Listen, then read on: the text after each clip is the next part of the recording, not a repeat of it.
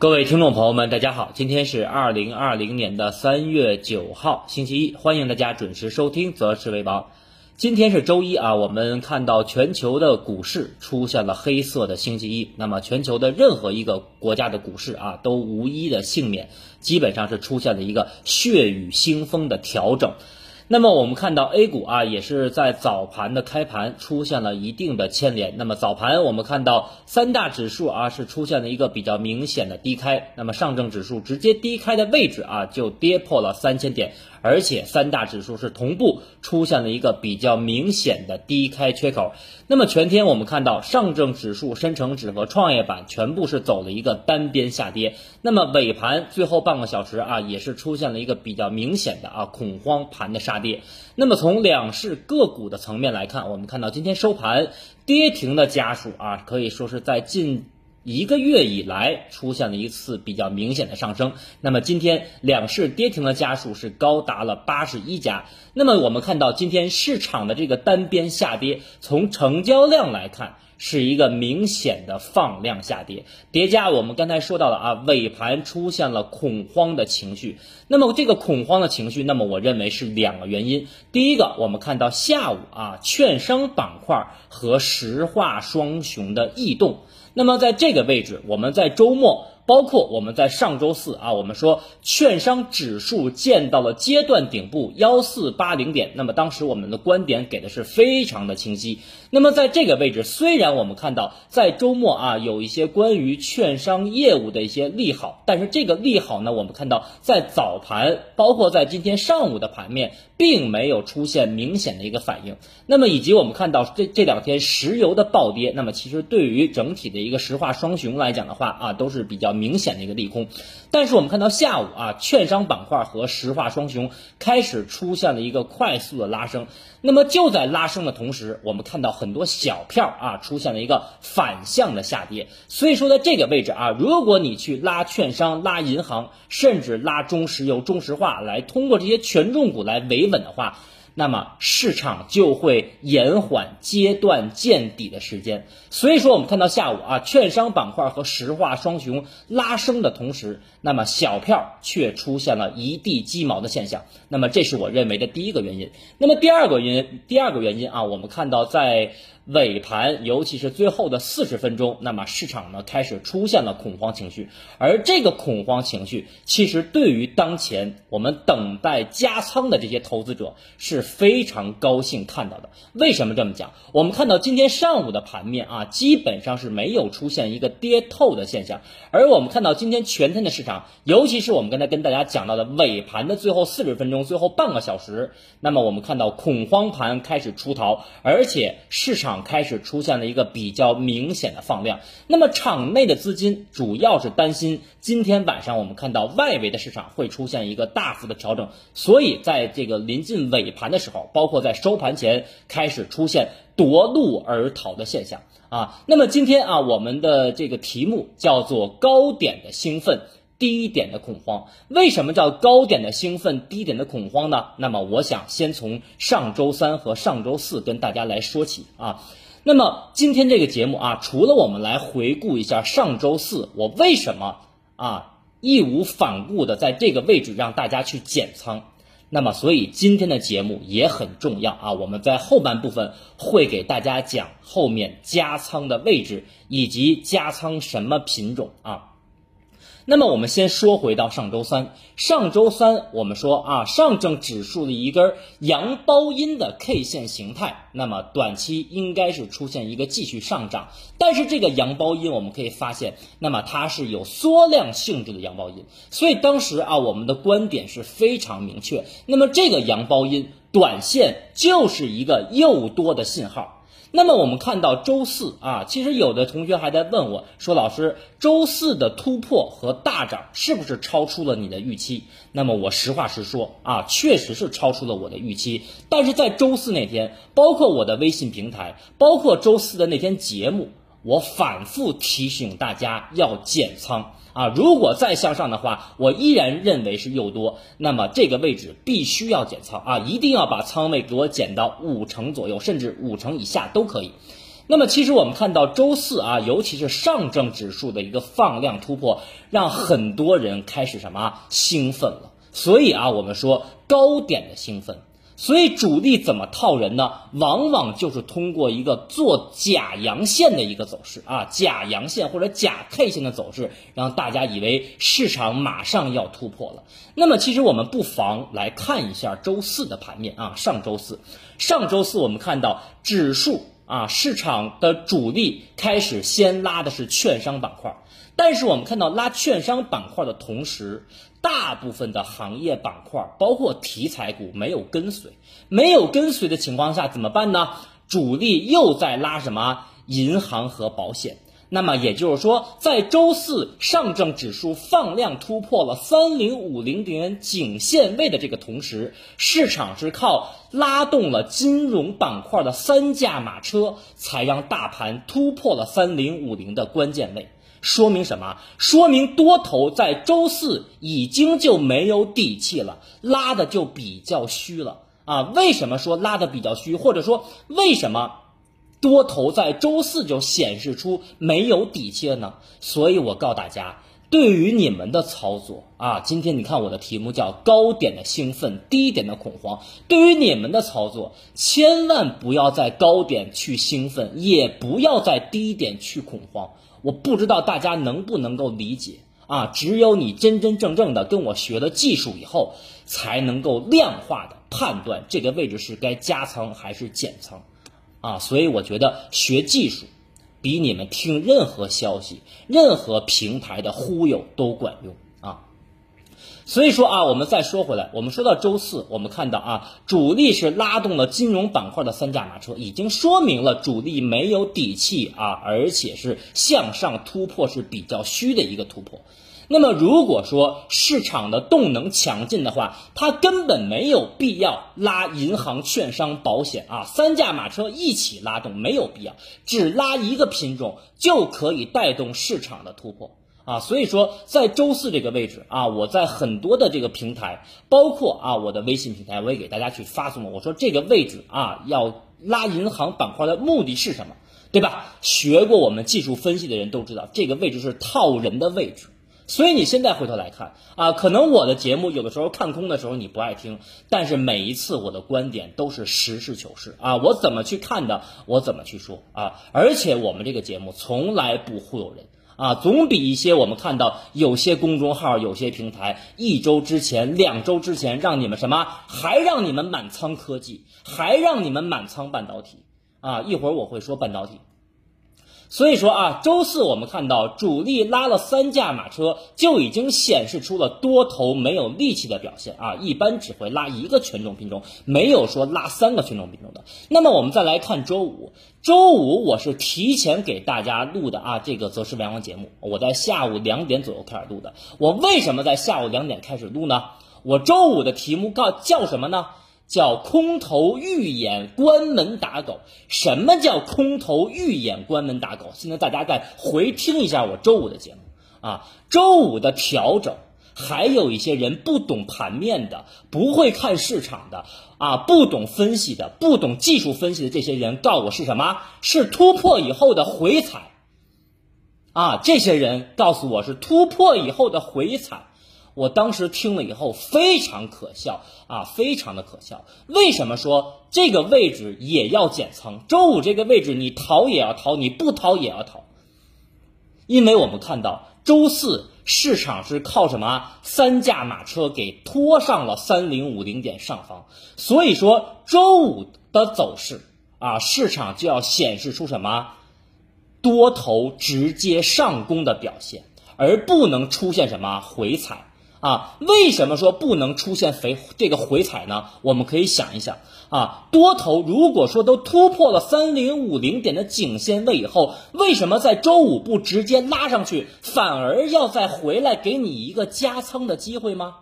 主力有那么善良吗？啊，你们自己去想一想。所以说周五的那个缩量的回踩，我告诉大家根本就不是回踩。当时我周五的节目怎么跟大家去讲的？我说这个位置啊，要小心继续的什么减仓。所以说啊，通过周四周五的走势，尤其是我们看到周五的盘面多头不能一鼓作气的向上突破，反而是啊做了一个假的回踩，让你以为这个位置是上车的机会，就已经说明了周四的突破不是真正有效的突破。大家听明白了吧？所以我现在给你们解释啊，我是怎么看盘的，你们又是怎么看盘的，我是怎么操作的，你们又是怎么操作的。你们往往在高点的时候兴奋，低点的时候恐慌啊！我在两周前反复跟你们提示创业板的风险，反复跟你们提示半导体五零见顶的位置啊，见顶的位置，对吧？有几个人去听了？所有的人大部分人啊，大部分人都克制不了人性的弱点，就是恐慌和贪婪。那么怎么办？你要想现在改变你对于盘面没有盘感、不会操作的现象怎么办？你想挣钱怎么办？我告诉大家，只有一个办法，学技术，踏踏实实的学技术，一步一个脚印的学技术啊，这才是你们当前需要做的。好，我们来今天说一下今天的盘面啊，我们从指数层面开始说。我们来看一下平台下方给大家放的第一张图啊，从上证指数的日线图我们来说起。那么我们看到今天上证指数开盘的位置啊，其实是就是开在了一个非常非常低的位置啊。那么我们看到全天开盘的位置啊，早盘在二九八七点，那么直接以跳空低开的缺口去什么跌破了三千点，而且我们看到开盘的位置已经跌破了我们说的什么神奇均线啊，神奇均线以及十日线。那么从收盘来看，我们看到上证指数的一根中阴线啊，已经跌破了多条均线的支撑。那么以及我们看到下方的二十一天线、八十九天线，包括六十天线全部失守。那么这也就是我前几天上周担心的。我为什么要在这个位置担心呢？我跟大家好好讲讲啊。我们看啊，那么上周上证指数的日线图是一个均线粘合的走势。我们第一期的学员知道，均线粘合说明什么？而且这个级别我们看，这个级别是日线级别的，日线级别多条均线出现了粘合，说明什么？是不是说明要选择方向了？而在上周三，我们看到了一根阳包阴啊，一根阳包阴缩量的这个阳包阴的假阳线，我们管它叫假阳线的一个诱多式的突破啊，大多数以为啊，大多数人以为要向上突破，但是我们看到今天啊出现了一根中阴线，而且这根中阴线走的是非常难看啊。为什么说难看？第一个，它已经是跌破了多条均线；第二个，它是以缺口的方式跌破了什么三零三零、三零零六、二九八零的多个重要的支撑位啊。但是我们看一下啊日线图，那么从二六八五，也就是春节以后的这波反弹以来，我们前期说了啊，走的是一个三角形收敛末端。那么三角形收敛末端的上升趋势线的位置，正好是今天上证指数的最低点。那么也是今天盘中分时的最低点，大概在两千九百四十点。那么如果说短期继续的持续的啊暴跌，或者说持续的调整的话，那么我告诉大家，恐怕均线系统就要出现什么空头排列了啊，就要出现空头排列了。那么这是我们说的日 K 线啊。那么从日 K 线来讲的话，那么我们说短期如果说到什么位置可以加仓呢？那么这里我的观点也是很明确，而且每一次啊，大家知道我都是提前说，我都是做左侧的预判，从来不会像大多数平台、大多数机构一样，右侧确认以后才告诉你加仓减仓，那叫马后炮，对吧？你不信，你今天晚上可以看到很多的平台、很多的机构、很多的公众号告诉你什么，这个位置要控制仓位，这个位置要减仓，要规避风险，不是他们上周让你满仓的时候了吗？对吧？所以说啊，我来告诉大家，明天开盘可以加仓的位置，那么就在我这张图上画的蓝色的比较明显的一个支撑，大概的位置在哪呢？在二八八零附近，也就是说，今天晚上我们看到啊，下午欧洲三大指数开盘是出现了平均 百分之八 的暴跌。那么美股今天晚上开盘也好不了啊，但是尾盘是不是出现探底回升或者拐头向上，我们不知道。但是明天大概率 A 股要低开的 ，A 股低开以后，早盘三十分钟的恐慌下跌，如果能到两千九以下，或者两千八百八十点的下方，最好跌破了前面的低点，就是二八七八点，那么我觉得这个位置是可以加仓的啊！我说的很明确了啊！每一次我们的观点都是提前说。那么我们来看一下小周期啊，周末的时候给大家讲了一下六十分钟到到一百二十分钟，目前六十分钟啊已经是形成了 M A C D 指标的一个顶背离结构啊，加上一个背驰，而且 M A C D 指标开始出现了死叉。那么九十分钟啊跟六十分钟是同理的，关键我们来看一下目前上证指数的一百二十分钟图，一百二十分钟图我告诉大家它的级别比六十和九十分钟都要大，那么目前一百二十分钟也同样出现了这个周期的顶背离结构，而且收盘以后顶背离结构是写死的。再有我们看到 M A C D 是出现了一个死叉向下，所以说从目前来看，如果就凭今天收盘指数的位置啊，指数下跌的位置和空间以及调整时间来看，那么从今天收盘来看啊，目前调整的时间和空间还不到位，所以也就是说我们后面啊，也就是明天的市场，我们要判断这一波小周期顶背离结构形成以后，这一波的调整是以空间为主呢，还是以时间为主啊，所以说明天二八八零这个位置如果出现了小周期左侧的缩量企稳信号啊，那么这个位置是可以加仓的。我们第一期的同学都知道啊，什么叫企稳信号出现，也知道左侧怎么来提前判断它能否企稳，包括盘中怎么能找到分时低点。那么也就是说，明天开盘以后，指数低开以后，前半个小时的下杀动能释放完毕以后，大概率在明天的上午会出现指数层面的分时低点。而这个分时地点我告诉大家，如果你能把握住的话啊，还是踏踏实实学技术啊，如果你能把握住的话，那么后面你的收益会非常的可观啊，这是我们说的上证指数。那么我们来看一下平台下方的第二张图啊，是创业板指数的日线图。创业板指数日线图之前我们也是说的很明确了啊，两千三百点我们在一月五号说的啊，提前两个月告大家的创业板中期这波强势的反弹看到两千二百五到两千三百，现在回头来看，我也是全市场唯一一个能在两个月之前就精准的告诉你们创业板反弹的目标位在哪儿。那么我们看到之前创业板的最高点是二二九三，那么二二九三画一条下降趋势线呢，目前我们看到这条趋势线啊，在周五出现了盘中的突破，最后收盘没有站上。那么今天同样我们看到创业板指数是收出了一个带上影线，而且带跳空低开的一个中阴线，而且这个中阴线跟上证指数是一样的，出现了什么？出现了明显的放量。而这个放量的中阴线，我告诉大家，之前我们教大家的一个口诀还记得吗？叫破五断头去二十一啊，很多人听不懂啊，那么第一期的学员应该能听懂啊，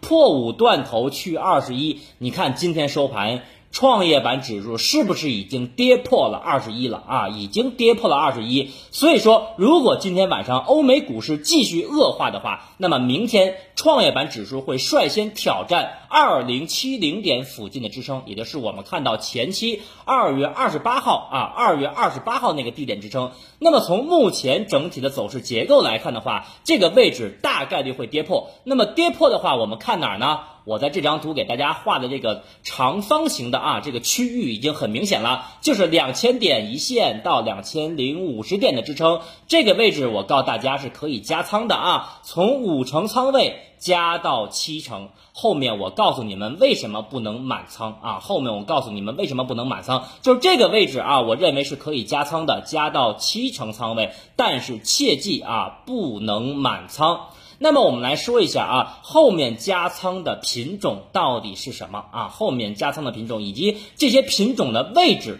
到底在哪里？那么首先我们来说一下半导体五零啊，前期我们是十二月三号、十二月五号、十二月中旬多次在节目当中跟大家提示了半导体五零的机会，半导体的 E T F 对吧？那么很多人其实在这一波的反弹当中也都挣到了大概 百分之十五 或者百分之二十以上的收益。那么在两周前，就在上上上周日，我们的题目叫什么？叫警惕倒春寒的出现。当时我们明确的说到了创业板和半导体五零的机会，而且当时我用了一句话叫什么？叫该调不调，必有大调。现在你能理解了吧？现在你能理解什么叫该调不调，必有大调了吧？什么叫该跌不跌，必有大涨？那都是瞎掰啊！我说那都是瞎掰，你要具体的根据盘面来看。所以目前啊，半导体五零包括半导体的 E T F， 上周还有人问我啊，老师调整到位了吗？我的观点是没有调整到位，包括昨天在周总结我也说了，半导体没有调整到位。今天我们看到半导体全天跌幅将近 百分之八， 可以用非常惨烈这四个字来形容啊，比血雨腥风还血雨腥风。所以我告诉大家，半导体如果你前期没有听我们的节目减仓，那么短期你的这个下跌可能你就要忍受一下这个下跌过程当中的痛苦和难受了啊，所以说目前来看，半导体依然是没有调整到位。好，那么我们来说一下大家比较关心的 五G 啊，因为我们今天在几个群里边大家也在问啊 ，五G 什么时候加仓？我们来看一下平台下方给大家放的第三张图啊，那么第三张图我们看一下是 五G 的 E T F 啊 ，五G 的 E T F。那么首先 五G 的 E T F， 我觉得从产业链来讲，包括从整个全年的大趋势来讲，它是没有走完的啊。那么短期的调整非常明显，是被半导体、被大科技、被创业板给错杀的一个明显的一个品种。那么从 五G 的 E T F， 我这张图是 五G E T F 的三十分钟图啊，我们可以很明显的看到，我在这个位置啊，其实画了一个前期高点，以及我们看到在二月十四号高点的支撑，在一块一毛五到一块一毛七。那么如果说明天开盘见到到了这个位置，那么大家可以分批的加仓。那么这个位置我为什么不建议满仓呢？因为后面还有一个极限的支撑。那么也就是说，如果到了一块一毛五到一块一毛七的这个区域，你可以把仓位加到七成到八成。那么如果说后面继续向下调整，调到一块一的这个极限支撑，就是我画的黑色这条线的部分。那么这个位置我告诉大家啊，我提前说，这个位置如果一旦到了的话，你可以满仓，听明白了吗？如果一块一附近到了的话，你可以满仓。那么如果说没到呢，后面出现了企稳信号，出现了右侧的买点啊，也就是我们说的右侧的买点，拐头向上，均线形成了这种小周期的发散向上的趋势的话，那么你到时候右侧买点再把仓位加到满仓也可以。大家听明白了吧？一块一毛五到一块一毛七是阶段性的分批加仓的位置，下面的极限支撑位在一块一附近啊，这是我说的 五G 的品种啊。那么从整体的产业链，包括我们可以看到这两天工信部也好，高层也好，包括前几天的新闻联播说到了新基建的七大领域，包括这两天我们看到特高压也是走得非常的强势。所以说 五G 啊，就是短线被创业板和科技给带下了，给错杀了。中期啊，观点很明确，没有走完。那么还能加什么呢？还能加我们前期说的三条主线之一的新能源汽车，包括啊，我在周五的时候跟大家说的临时主线医药和军工啊，医药今天走得不错，后面我觉得医药和军工还有反复活跃的一个机会。所以综合来讲，这两天我提示大家啊，所有的人都在恐慌的时候，作为择时为王的听友，你们该干什么？所有的人在高点兴奋的时候，你们该冷静。所有人这两天在恐慌的时候啊，看到外围市场跌了 百分之八， 跌了 百分之十， 中东股市都熔断了，那么你们应该兴奋啊，在低点的时候你们应该兴奋。所以说最后一句话总结，